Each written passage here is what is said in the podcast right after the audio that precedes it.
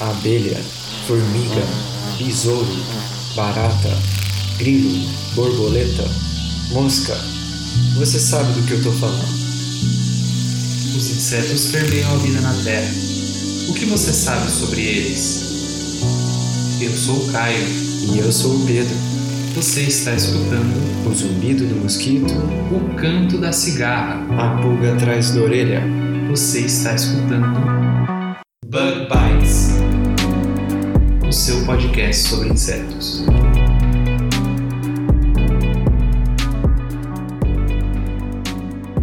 Seja muito bem-vindo a mais um Bug Bites. Falando diretamente da Toca do Besouro Studios. E nessa semana, eu e o Bruno estamos aqui novamente para mais uma edição do Giro de Notícias. É, a gente vai tentar comentar um pouco sobre algumas notícias recentes aí que saíram envolvendo insetos. É isso aí.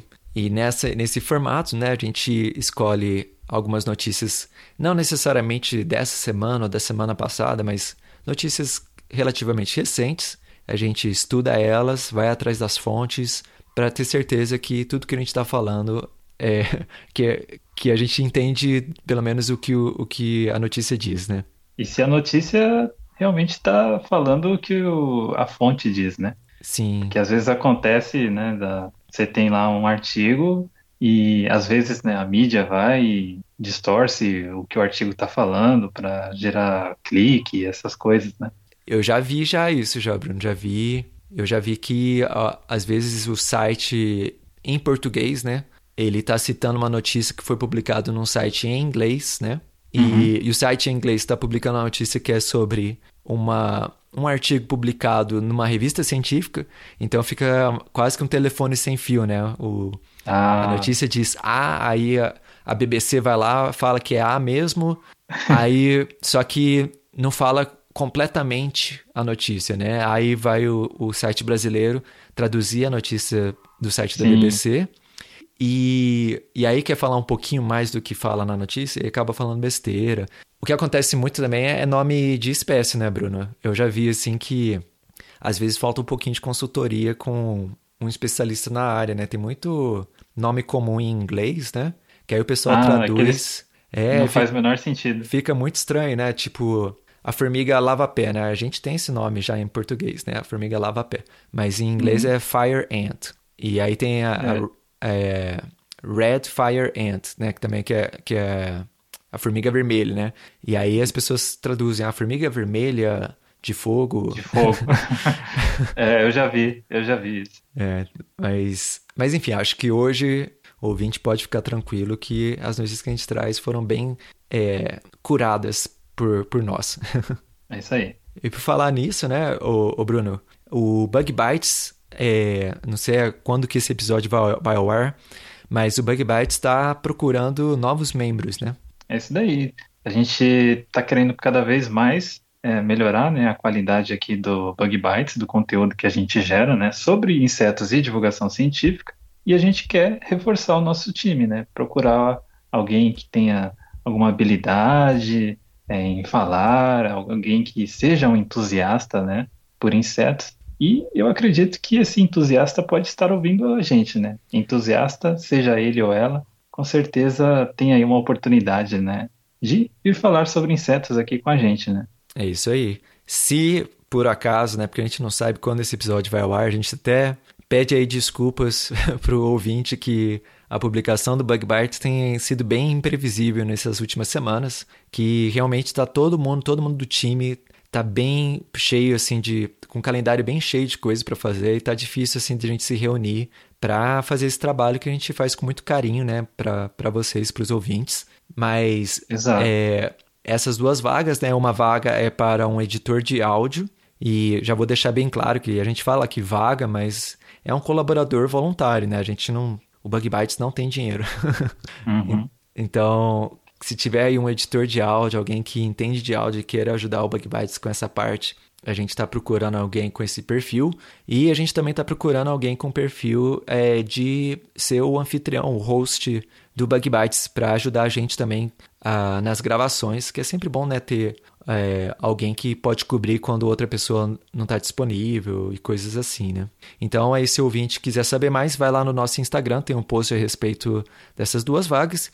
E caso já tenha passado a data, mas não tenha passado muito tempo, vamos dizer assim, passou um ou dois dias, é, manda um e-mail para a gente.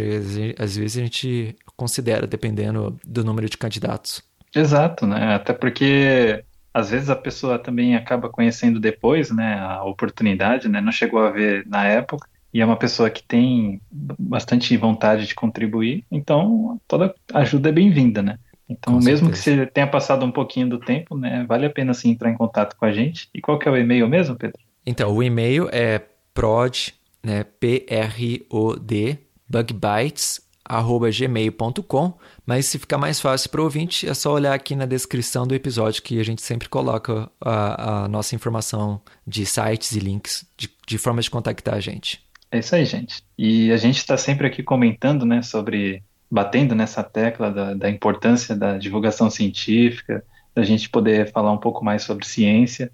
E se você tem essa percepção e gosta de falar sobre insetos, né, quer fazer parte de um projeto, considere, né? Pense bastante a respeito disso, porque é uma necessidade que nós temos, né? Não só no Brasil, né? No mundo todo, mas especialmente no Brasil, né? Onde esse assunto assim ainda é pouco difundido, né? Na, na própria divulgação científica que a gente vê que já atua na internet, né? Uhum. Então, fica o convite aí. Sim, é verdade. A gente vê aí muitos ataques na ciência, não só no Brasil, mas no mundo. Mas o Brasil não ficou de fora dessa, dessa tendência. Ah, Será que pode chamar de tendência? Desse, nessa onda de anti-ciência, né? É, acho até que, que temos uma tendência aí a ser um dos primeiros a, a embarcar com força, né? No, nessa onda. Infelizmente. Bom, mas vamos lá então para o nosso giro de notícias de julho, vamos dizer assim. Não sei quando vai ser publicado esse episódio, mas vamos ter a esperança é. que vai ser em julho ainda. Possivelmente em julho. Então tá, vamos lá.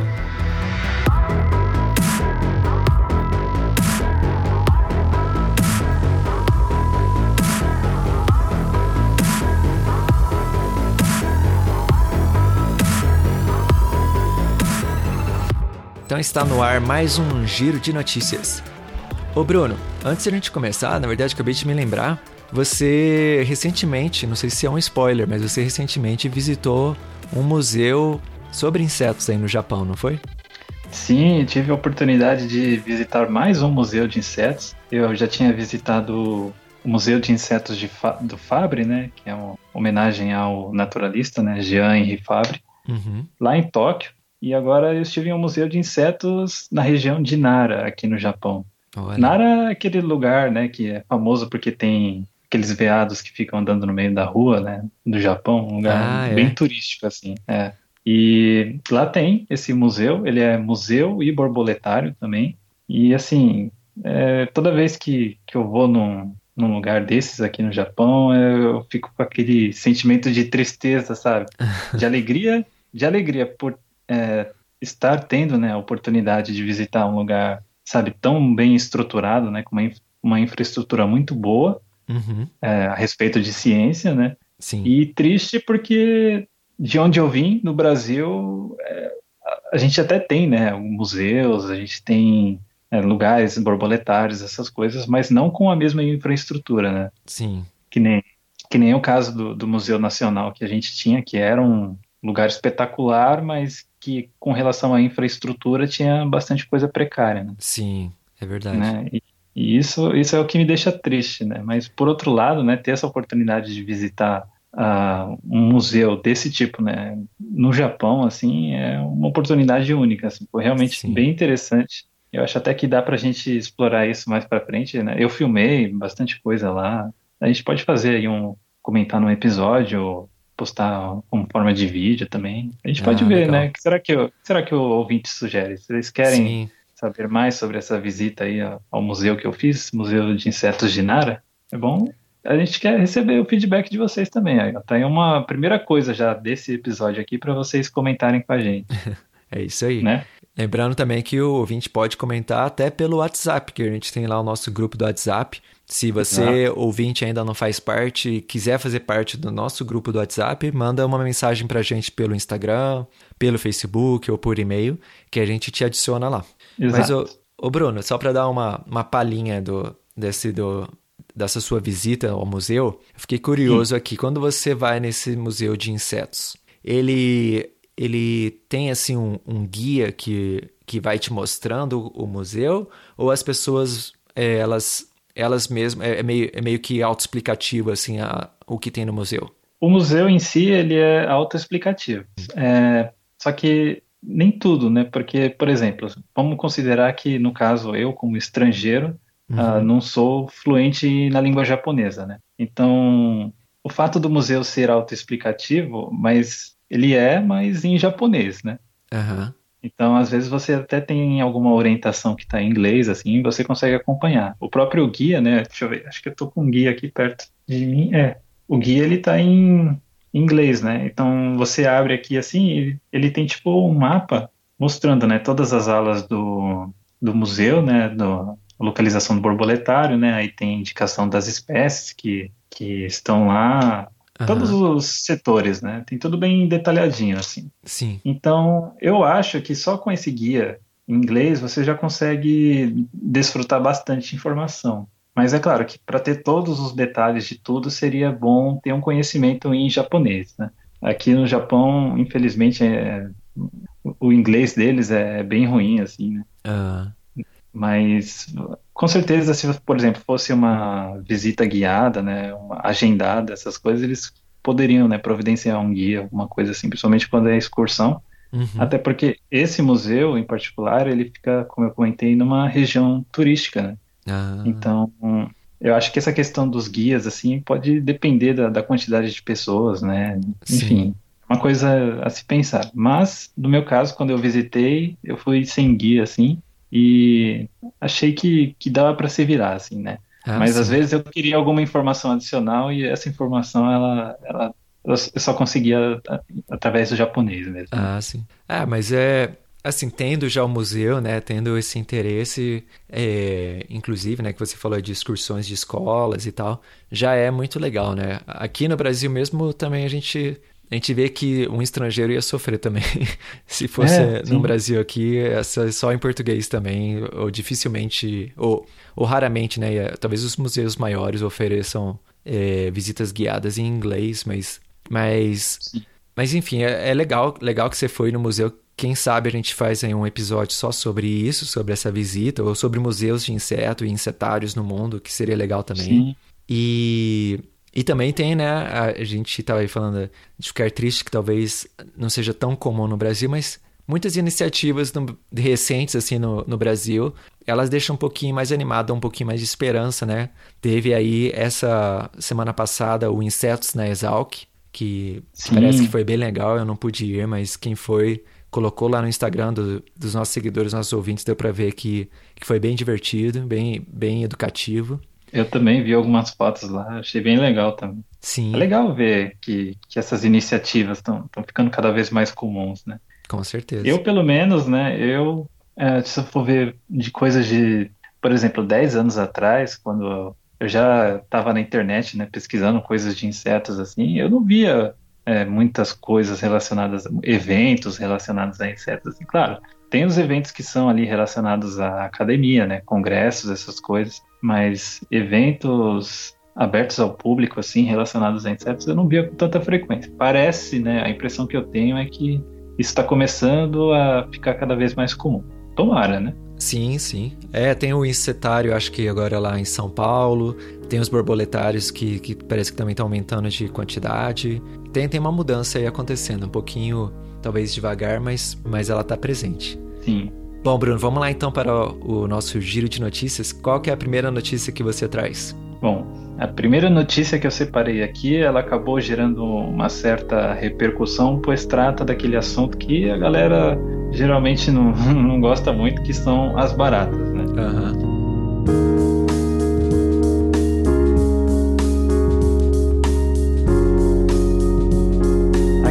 Eu estou usando como base né, uma notícia que foi publicada pelo The Guardian e ela tem como título, em inglês, né? Eu vou fazer aqui a tradução. Uhum. Em breve, em breve, baratas podem ser quase impossíveis de matar com pesticidas. Vixe. É. então, na época que essa notícia saiu, eu vi muita gente compartilhando lá no Twitter e as pessoas assim meio que desesperadas, né? Porque comentando coisas tipo, ah, era só o que faltava, né? Nem, nem o meu veneno mais vai conseguir matar uma barata. E aí, então, né, essa notícia, ela se baseia em um estudo desenvolvido por pesquisadores lá da Universidade de Purdue, né, Indiana, nos Estados Unidos. E esse estudo, ele foi publicado na Scientific Reports, né, que é Aham. coordenada pela Nature, isso, né, pela Acho Nature. sim. É. E, bom, eu vou deixar na descrição né, do episódio tanto o link para a notícia quanto o link para o artigo. É, e, é, e é open access, né? Esse Isso, isso que é bom. acesso aberto. Isso que é legal, né? Porque qualquer pessoa que estiver ouvindo é, esse episódio pode ir lá conseguir consultar o artigo, não tem que pagar nada. Uhum. É bem, bem interessante. Mas então, né? Que história é essa de que baratas estão ficando impossíveis de matar com, com pesticidas? Para começar a comentar esse assunto, né? A gente teria primeiro de falar sobre o personagem dessa notícia, né? E que é a barata. Sim. Esse estudo ele trata especificamente da espécie Platella germanica. Pelo menos nos Estados Unidos, né, onde o, esse estudo foi conduzido, é uma espécie comum. E como nós já comentamos aqui no, no Bug Bites, as baratas elas estão, por exemplo, relacionadas né, a casos de asma. E como esse próprio estudo cita, elas liberam né, alérgenos e como são insetos domésticos, né, esses alérgenos acabam provocando né, essas reações nas, nas pessoas. Aham. E uma das formas que as pessoas encontram, né, para se proteger desses insetos, né, claro, não são a- não é apenas a questão da- das alergias, né, mas questão sanitária, questão de higiene. Uma das pessoas, uma das maneiras, né, que as pessoas usam para se livrar desse problema, né, dentro de casa é geralmente através da utilização de pesticidas, né, ou inseticidas, né, especificamente. E o problema nisso tudo conforme o artigo mostrou, é que desde a década de 1950 vem se verificando que as baratas elas têm adquirido resistência a inseticidas. E no caso da Blatella germânica, como ela vive em populações que são relativamente fechadas, né, por exemplo, dentro de um prédio, isso acaba facilitando né, uma seleção rápida para um alto nível de resistência. E qual que é o resultado disso? Os inseticidas eles vão ficando cada vez mais fracos em combater esses insetos. E Bruno, como é que é, os pesquisadores conseguiram determinar que as baratas é, desenvolveram resistência? Então, Pedro, de acordo com o artigo, eles acompanharam as populações de baratas em três prédios residenciais que ficavam localizados nas regiões de Illinois e Indiana.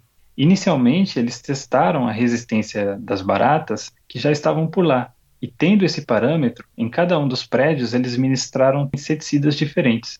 No primeiro prédio, eles aplicaram um mix com três inseticidas. No segundo prédio, uma mistura de dois inseticidas que foram pulverizados. E no terceiro, aplicaram iscas em gel de abamectina, numa área onde as baratas foram testadas e mostraram ter uma baixa resistência à abamectina. Hum, Essas aplicações elas foram acompanhadas durante seis meses. E o resultado foi que dessas três opções de pesticidas que eles usaram em cada prédio, apenas as iscas de gel de abamectina tiveram sucesso em reduzir a população original de baratas. olha só. E isso somente naquelas populações que já indicavam mesmo ah, ter uma baixa resistência a essa substância. Hum, Em, em outra área, né, que só 10% das baratas era resistente a essa substância, ainda assim as populações continuaram a crescer. nossa. E sobre, sobre esses resultados, né, na notícia veiculada lá no The Guardian, um dos coautores do estudo, né, chamado Michael Scharf, chegou a comentar: Nós vimos a resistência aumentar quatro ou seis vezes em apenas uma geração. Nossa. Não tínhamos a menor ideia de que algo assim poderia acontecer tão rápido, né? E realmente é uma coisa para se impressionar, né? Como que uma única geração, uma resistência ao inseticida pode aumentar tanto assim, né? É uma coisa bem interessante mesmo. E, E outra coisa que eu achei bem legal é que, com base no que os pesquisadores conseguiram concluir, antes né, de você investir em um determinado tipo de inseticida, seria bom realmente avaliar primeiro né, o nível de resistência que as baratas que estão ali já têm. Né? Ah, e com isso você evita né, investir tanto tempo ou dinheiro em uma forma de combate que no fim não vai ser tão efetiva, né? Sim. É interessante isso. As baratas aí tentando manter sua reputação de difícil de matar, né? É, então, você vê que elas sobreviveram aí meteoros que extinguiram os dinossauros, não, não foi é. à toa, né? E, bom, elas, no fim as pessoas acabam assustadas, né? Porque ah, a barata tá ficando impossível de matar, né? Uhum. Eu tinha comentado essa questão do, da mídia, que às vezes pega um artigo, mas quando vai escrever o, a matéria, escreve a matéria de uma forma um pouco tendenciosa, né? Uhum. E eu comentei isso especificamente porque eu vi um caso assim, que uhum. ocorreu com um, um, veículo de notícias do Brasil, né? Uhum. Que, na verdade, o artigo, né, ele mostra que as baratas estão desenvolvendo resistência a inseticidas, né? Sim. Então, elas estão ficando quase impossíveis de matar uh, com inseticidas. Com inseticidas. Uhum. Isso. Aí teve um veículo de notícias no Brasil que foi muito espertinho, né? Sim. E ele, ele anunciou essa, essa, esse estudo, né? Essa, essa pesquisa como sendo baratas estão ficando cada vez mais impossíveis de matar, né? Sim. Só isso. E Fazendo aí o famoso clickbait. Exatamente. Né? e aí foi justamente essa notícia que eu vi sendo compartilhada bastante no Twitter, né? Sim, então, sim. assim, por um lado é ruim, né? É bom que no fim quando você lê a, a matéria eles explicam direitinho, né, o que está acontecendo. Sim. Mas por outro é ruim porque você cria uma má impressão nas pessoas, né, a respeito do que o artigo realmente estava dizendo, né, que é uma Sim. coisa diferente. A gente sabe que às vezes acontece, né, no Brasil acontece bastante, no Brasil não, né, é uma tendência que as pessoas têm de às vezes ler só o título, né, da, de uma matéria, né, e não uhum. ler o conteúdo. Então, Sim. se a pessoa vê esse só esse título, né, e acredita, aí no fim acaba sendo um desserviço, né, o clickbait. Sim. É, o negócio de. Como é que, como é que se diz? O, uma professora minha falava isso, assim, o nosso dever, né, de como assim, como entomólogo, né, como pessoas que, que estudam, apreciam os insetos, não é fazer ninguém gostar de barata, por exemplo, né?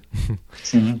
Mas é, combater esse, esse preconceito, esse medo que já existe, né? E, e, por exemplo, tem muita gente assim que, que vê uma abelha e já sai correndo. E não quer saber nada sobre abelha. E a gente sabe, né, da importância das abelhas na polinização, em vários serviços aí ecológicos. E aí quando uma um jornal, né, um veículo de informação, vincula uma notícia que apela para o medo, né? São Sim. indestrutíveis, né?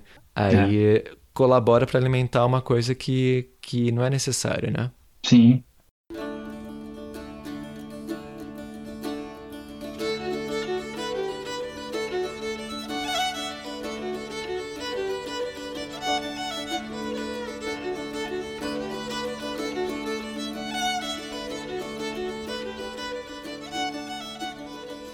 por falar nisso, Bruno, a próxima notícia que eu trouxe aqui também tem um pouquinho sobre esse medo que é cultivado aí, é, né, não só pela mídia, né, mas é uma, um medo cultural, né, sobre o, a respeito dos insetos, mas traz uma questão interessante também. E também foi publicado no, no naquele é, jornal, o The Guardian, que foi o mesmo que, que trouxe essa notícia da barata que você leu também. Ah, sim, sim. Então eu vou contar aqui a historinha, é uma historinha assim, um pouquinho comprida, mas ouvinte, fica aí com a gente que ela é interessante.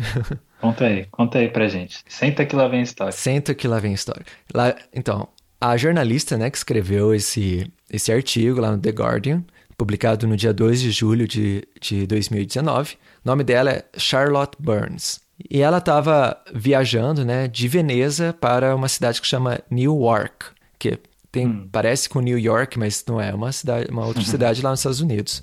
E é uma viagem longa, nove horas de viagem.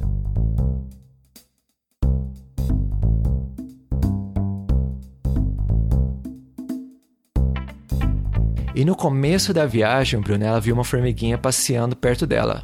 E ela, né, já estava lá dentro do avião sentadinho. E ela achou estranho, né, uma formiga dentro do avião.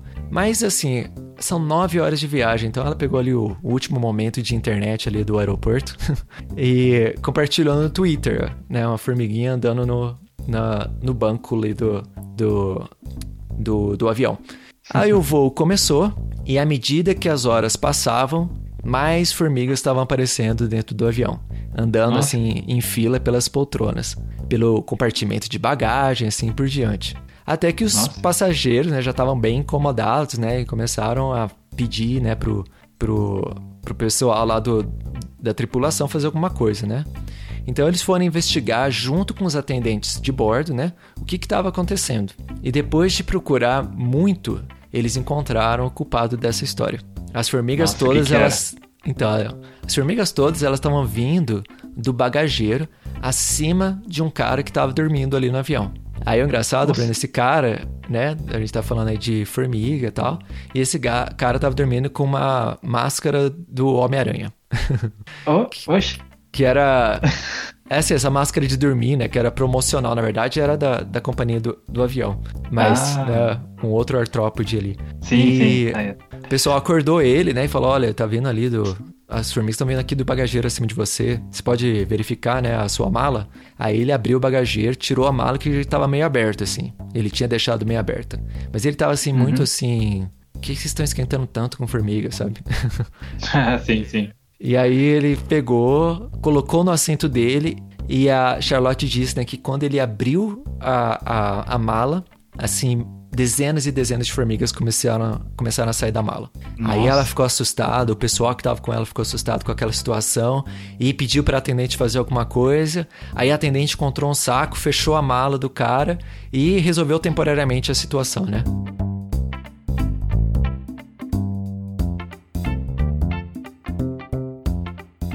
Mas o, Caramba. o que a Charlotte ela não esperava, né? Porque assim, aí resolveu a situação, ela foi lá trabalhar nas coisas dela, é, um voo longo, né? E quando aterrissou o voo lá na, na- nos Estados Unidos, já tinha uma equipe de TV, a imprensa, representantes da, da United Airlines, né? Que é a empresa do, da companhia aérea, estavam todas lá esperando por, por ela, pela Charlotte. Nossa. O que aconteceu, Bruno, é que durante o voo, o tweet da Charlotte, que é jornalista, né, viralizou. E o mundo todo, assim, tava comentando sobre o caso. A United, Nossa. ela tava até preocupada, assim, Bruno. Ela ofereceu desculpas, ofereceu milhas, uma restituição da passagem de avião. Mas aí começou a colocar uma condição também, falou que a condição era que a Charlotte deletasse o seu tweet. E aí é problemático, né? A Charlotte, jornalista, né? Ainda jornalista americana, né? Defendeu ali o seu, seu direito de liberdade de expressão, né? Aí tem. Nossa, essa- mas. Pô, pode falar, Bruno. Não, eu- só ia comentar que ainda mais no. Depois que viralizou, o que adianta, né? Pedir pra pagar.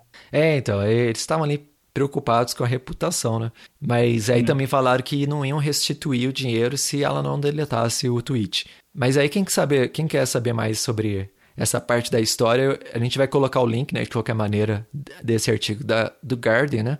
Mas uma coisa interessante, Bruno, dessa, dessa notícia é sobre os insetos que pegam carona, né? Que a gente até já fez um episódio sobre isso. Sim. S- Os insetos que viajam, eles podem se tornar invasores, né, em outros países, né? Sim, sim. E nesse caso, o, o passageiro lá com a máscara do Homem-Aranha, né?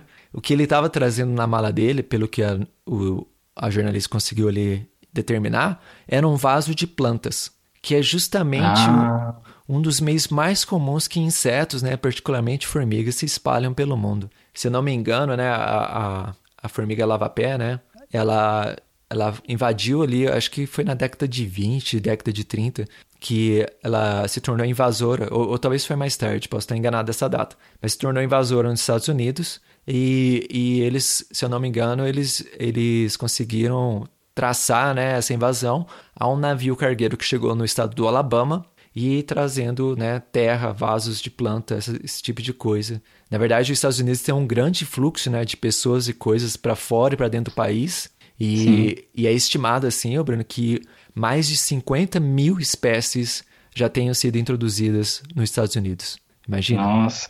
Nossa, hein? Quem diria? Pois é. Eu, isso, isso, inclusive, me lembra, né? Que aqui no, no Japão também, de vez em quando saem algumas notícias, né? uh, não sei porquê, mas isso repercute bastante aqui no Japão. Que é quando chega, por exemplo, alguma embarcação e o pessoal daqui do Japão, né, que trabalha lá é, com, com essa parte de, de fluxo, né, de mercadorias e tal, Aham. eles são treinados, né, para identificar qualquer bichinho suspeito que eles verem, sabe, que Sim. esteja na, na embarcação. Então, esses tempos passou até a notícia, né, de que ah, tinha sido encontrado, né, algumas formigas de fogo numa Ah. das embarcações. E aí, tipo, teve que acionar umas equipes, né? Aí começaram a vistoriar um monte de embarcações. Então, aqui no Japão, eu sei que eles levam bastante a sério essa questão aí. Não, é muito sério. Lá nos Estados Unidos também tem esse serviço aí de, de inspecionar, né? Fazer inspeção do que está entrando no país, né? Para pegar ah, algum organismo antes de, de entrar, né? De se tornar invasor, né? Um amigo meu que fez doutorado comigo, até ele foi trabalhar nessa parte nessa área de... Na verdade, ele fez mestrado, se eu não me engano, mas... Ou foi doutorado, não me lembro. fez pós-graduação lá comigo, na mesma época que eu. E aí lá nos Estados Unidos conseguiu um emprego de numa dessas agências lá do Departamento de, de Agricultura, se eu não me engano, para fazer inspeção né, de- dessas cargas que chegam no país. Nossa, mas é realmente bastante complicado, né? Controlar. Imagina, a- às vezes bichinhos tão pequenos, né? Sim. Tem, tem só, só ainda nesse assunto comentando um outro caso, é, tem uma espécie de besouro, né, um cerambicídio aqui do, do Japão, é, ocorre no Japão e China, né, Aham. mas ele, ele, ele é praga de culturas de citros, né, pé de Hum. laranja, mexerica, essas coisas, e ele, ah, como ataca essas plantas, né, e aqui no Japão ah, existe, né, essa tradição de fazer os bonsais, Ah, que sim. são aquelas minis arvorezinhas, né? Uhum. Então aconteceu que mandando, né, alguns desses bonsais para a Europa, esse bicho acabou indo junto, né, e virou uma praga lá. Vixe. É um a espécie, é, ah, o nome é Anoplophora chinensis, o nome Hum. desse besouro. Uhum. Depois eu posso até colocar alguma referência na, na descrição do episódio, né? Mas é, enfim, citando só um caso, né, de insetos que acabam se tornando invasores por causa de vasos de planta. Você comentou, eu achei valeu o comentário.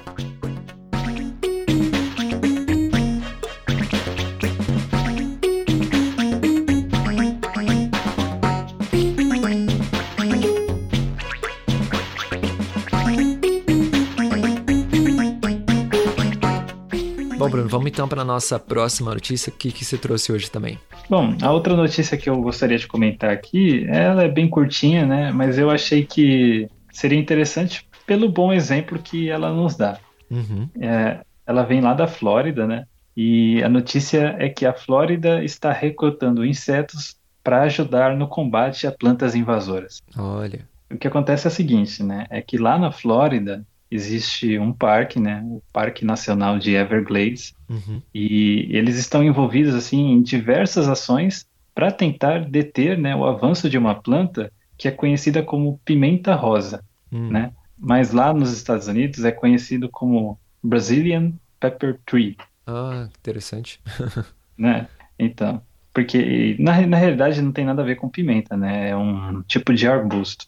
Ah, E tá. essa planta, né, como o nome americano sugere, né, ela é originária do Brasil, né? Ela foi introduzida na Flórida lá no século XIX Uhum. como uma planta or- ornamental, né? E por Sim. fim, ela acabou, a população dela acabou saindo do controle e ela acabou se espalhando na região. Sim. E para fazer o combate da planta, né, eles estão começando a soltar nesse parque os insetos que naturalmente atacam essa planta lá no Brasil.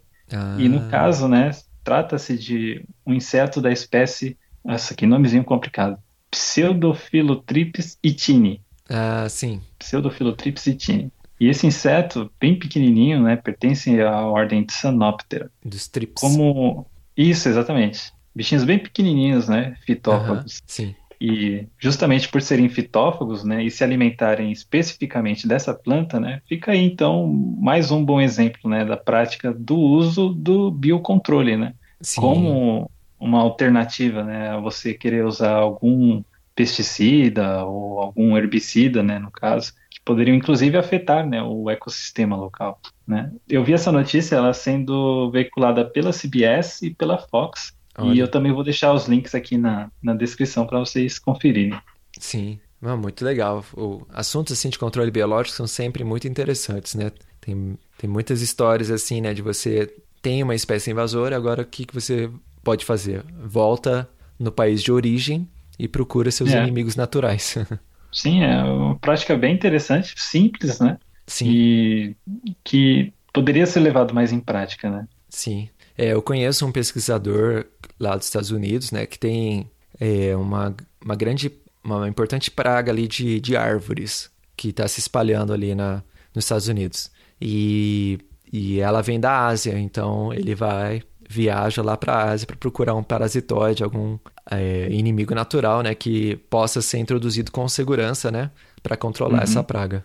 Ah, é bem legal. Sim. É, é uma coisa que exige bastante investimentos, né? E seria interessante, né, que houvessem mais investimentos nisso, né? Porque, não sei, a gente. Bom, é, enfim, é melhor eu não me, me aprofundar nisso, porque aí já é um papo muito. É um papo muito de técnico e Hum. não, não, não quero comer bola aqui. Ah, bom, mas a, a conversa está indo muito bem hoje, então, é, na verdade, acho que vou, que eu vou fazer aqui, se os ouvintes perdoar a gente, o que eu vou fazer, eu vou ler a próxima notícia que, é, que eu peguei aqui para estudar, para compartilhar com os ouvintes. E aí, Bruno, as próximas notícias que sobraram, a gente só sugere pro, pro ouvinte depois, é, se ele quiser é, ler mais a respeito, a gente coloca os links na descrição do episódio. O que, que você acha? Sim, a gente pode fazer isso. A gente deixa de, de recomendação. Tá, joia. Vamos, vamos agora para a nossa próxima notícia. Essa aqui é bem legal, Bruno, que eu encontrei. Fiz um- Hum. uma pequena pesquisa aqui em vários artigos publicados, é, assim, artigos de, de jornal, na verdade. Mas é bem interessante, porque esse ano, né, muito tem se falado sobre a próxima missão à Lua, né? Porque agora em 2019, né, fazem 50 anos da primeira missão que levou o primeiro ser humano à Lua, a Apollo Sim, 11. Sim. E o presidente né, dos Estados Unidos, o Donald Trump, ele disse que em- ele quer em 2024 uma missão da NASA tripulada que vai à Lua para começar ali um processo, quem sabe, aí de colonização da Lua. E Olha que legal. as missões da Apollo, né, foram aquelas que levaram o homem, né? E aqui a gente fala o homem no sentido do, da humanidade, né? Mas também Sim, foram sim, pessoas do sexo masculino. sim. Mas dessa vez a NASA ela quer levar mulheres astronautas à Lua também. Assim, que a- legal. a- ao invés né, de, de Apollo, né, que era o nome da missão, a NASA ela está nomeando essas missões à Lua de missão Artemis. E a Ah, Artemis, Bruno, na mitologia grega, ela é a irmã gêmea do Apolo. Sim. E dentre as suas atribuições, a Artemis é é a deusa que é frequentemente associada à caça, à aventura e, claro, à lua. Nossa, que e- legal. E os astronautas, né, eles vão ter vários desafios nessa missão, Bruno, para a Lua, né? E dentre elas está é, lidar com a poeira lunar. Segundo uma notícia que eu encontrei aqui da BBC, também disponível no portal G1 em português, né?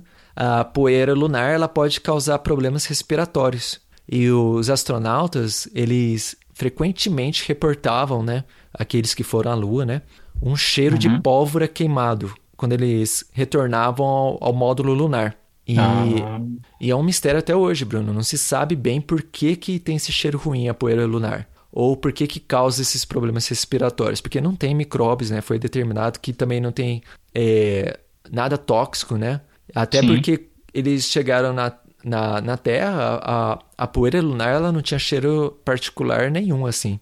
Então, mas só que assim, todos os astronautas, eles frequentemente reportam isso. E algumas das hipóteses é que talvez a poeira ela entre em combustão com oxigênio dentro do módulo lunar, ou a umidade maior, né, que também tem dentro do, do módulo lunar, ela pode explicar esse mau cheiro inicial. Mas a verdade, Breno, é que a gente sabe quase nada sobre a Lua, né? sim, sim. Mas aí a gente se pergunta, né, Bruno, o que, que isso tem a ver com os insetos? Pois foi, foi exatamente né, nessa vastidão aí de ignorância que a gente tem sobre a Lua, né, por essa razão que alguns insetos acabaram entrando em experimentos para a gente conhecer melhor a Lua, em particular a poeira e o solo lunar. Hum, Então, na época né, que os astronautas das missões Apollo ela, eles voltaram à Terra, eles voltaram com várias amostras de pedras lunares. E os cientistas, né, eles ficaram preocupados com a possível toxicidade desse material para a vida na Terra, né? Eles queriam ali ser cuidadosos. Sim.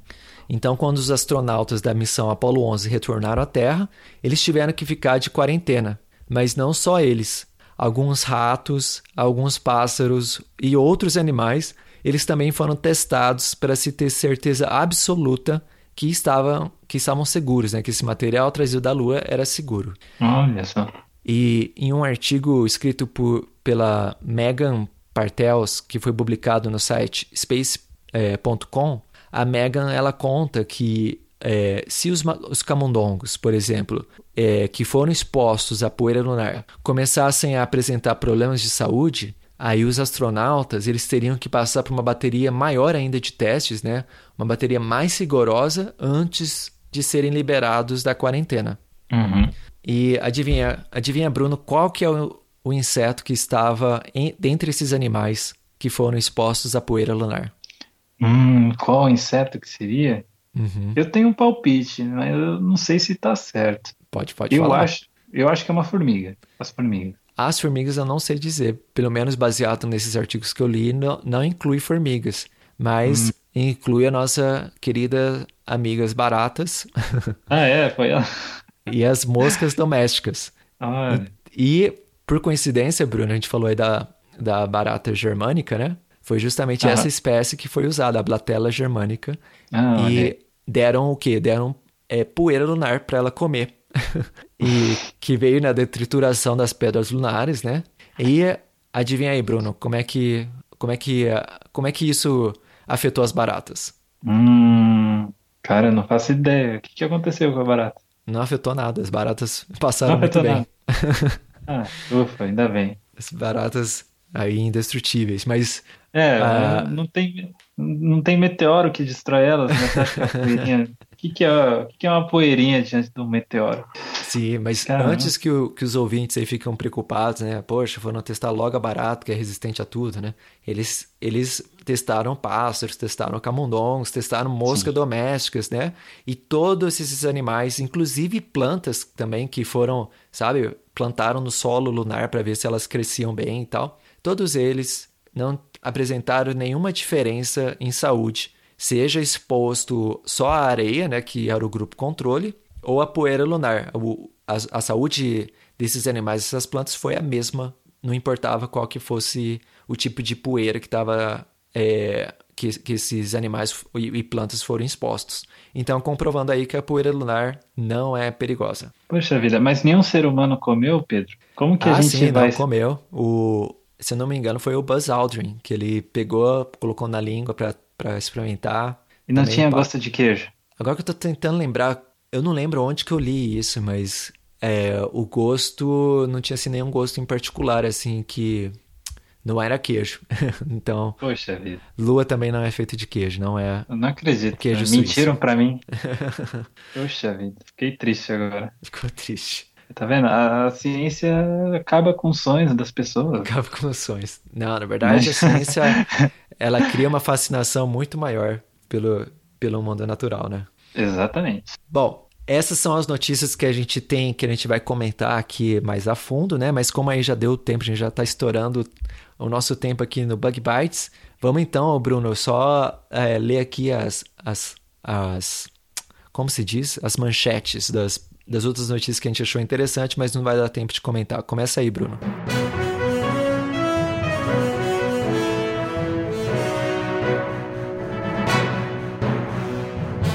Então, eu vou pegar uma aqui, sugerir de leitura para o ouvinte.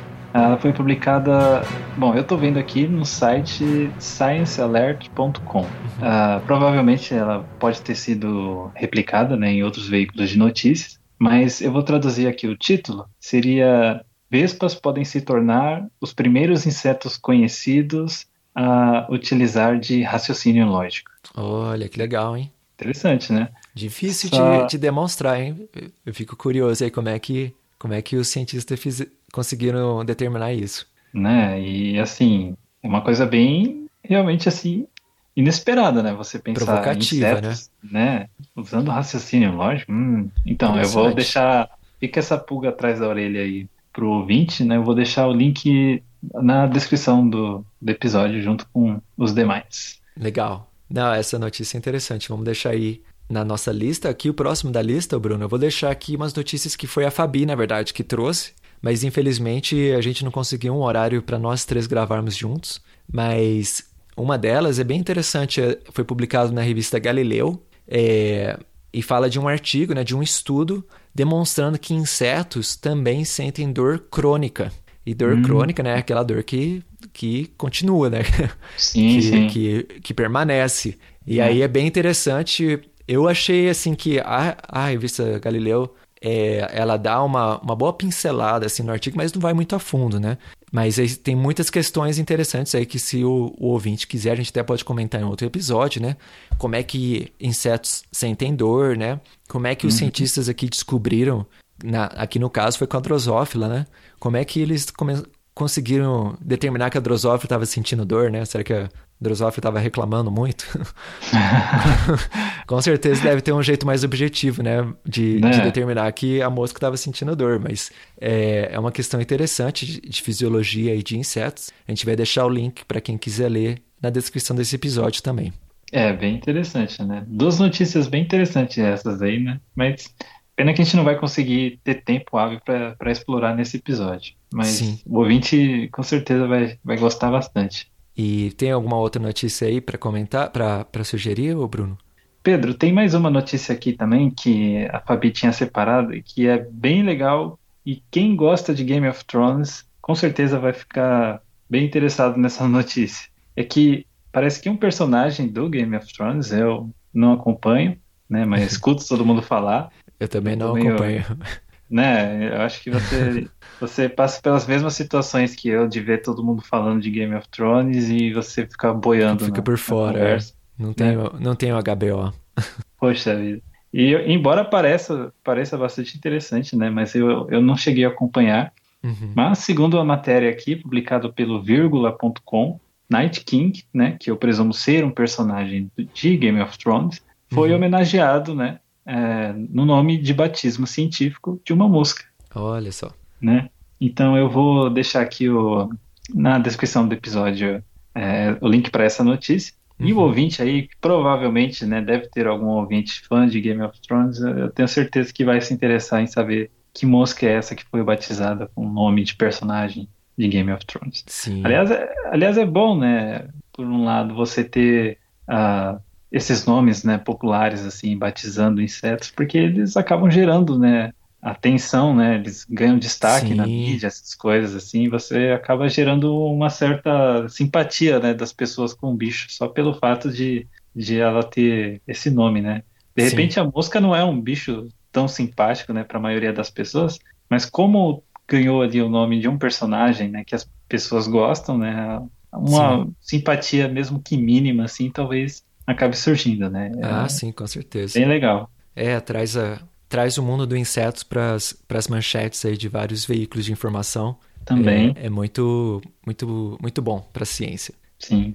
E para fechar então, Bruno, vou aqui só ler aqui a, a, manchete da outra notícia que a gente ia comentar hoje, mas não deu tempo.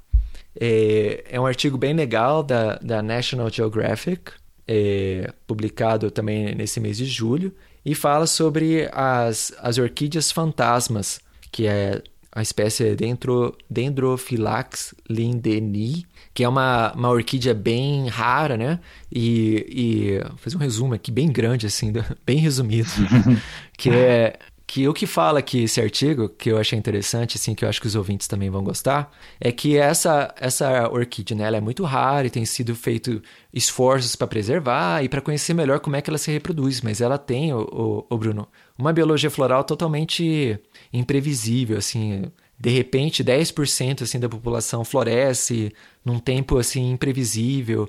Então assim os cientistas estão estão lá no, no, no, seu escritório na universidade, aí alguém fala, olha, floresceu, aí tem que sair correndo, sabe? Porque não não sabe muito, não se sabe muito sobre a polinização dessas flores, como se reproduzem, e é importante, né? Sim. Na, na, na biologia da conservação ter esse tipo de informação sobre Sim. A fenologia das plantas. E aí se achava que tinha uma mariposa só que era a, a polinizadora dessa, dessa planta. E aí foi um fotógrafo lá e ele descobriu várias outras mariposas. E é um fotógrafo aí que trabalha para NetGeo. Então eles contam toda a história, né, de como é que aconteceu isso. Eles foram lá, encontraram outras mariposas, que aí causa aí uma redundância, né, é, que é muito saudável, né, quando você tem uma espécie, é, uma relação de mutualismo, né, você ter é, vários outros é, parceiros mutualistas que exercem a mesma função, se um vai extinto, o outro ainda consegue exercer aquela função, né? Sim. É, então é, é, uma causa uma, é o que a gente chama de resiliência nessa relação é, ecológica. E é bem interessante o artigo. Eu, assim, uma das coisas que eu achei mais interessante foi o plot twist que teve aí na, nessa relação.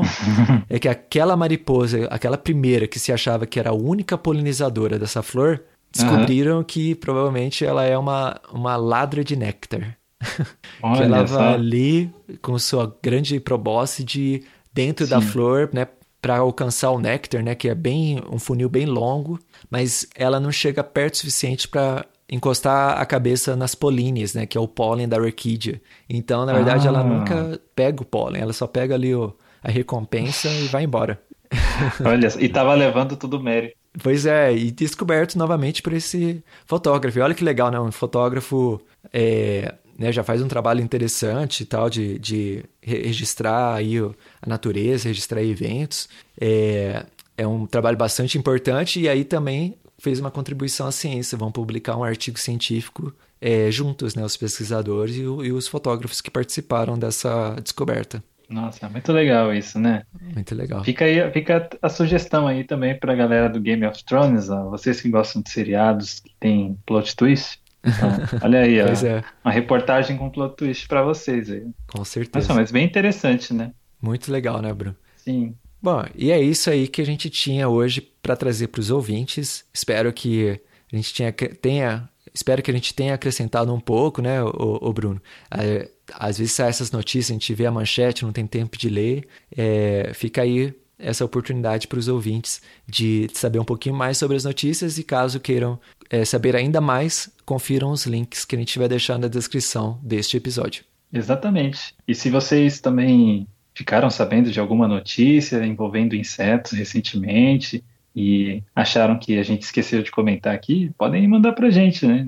Nós temos aí nossos contatos através das redes sociais, seja no Instagram, no Twitter, no Facebook, ah, também recentemente, né, no grupo do WhatsApp que uhum. do Bug Bites que a gente criou, né? Sim. Então, sempre tenham em mente que vocês estão total liberdade para entrar em contato com a gente. Sim. Tudo bem? Né? A gente gosta bastante, sempre que um ouvinte é, manda mensagem pra gente, é sempre muito legal, muito bom saber da opinião, seja crítico, seja elogio, sempre constrói bastante pra gente. Nossa, vocês não imaginam a nossa alegria quando alguém manda algum comentário, alguma coisa assim. A gente fica, Sim. às vezes a gente recebe uns assim que dá, nossa, dá até vontade de chorar. Tão bonitinho. É, é verdade. Bom, vamos ficando então por aqui e até o próximo episódio, né? Nem posso falar mais a, até a próxima semana, mas Isso até aí, o gente. próximo episódio. E, e, mas quando a gente arrumar aí os nossos novos membros, quem sabe a gente volta no calendário mais regular. Isso aí. Por isso, se você gosta do nosso projeto, se você acredita que é importante a gente fazer essa divulgação, então considere aí apoiar a gente, né? Seja como um membro, né? Como alguns dos padrinhos, né? Uhum. Ou também sendo, quem sabe, né, um membro da própria equipe. Sim, um Já colaborador. Pensou? Sim, com certeza. Né? Então, esse foi o nosso episódio, né, Pedro? É isso aí. Muito obrigado, né, para todos os ouvintes que ouviram até aqui. E a gente se vê, então, no próximo episódio. Até, até, a, até o próximo episódio. Tchau. até lá. Tchau, tchau, gente.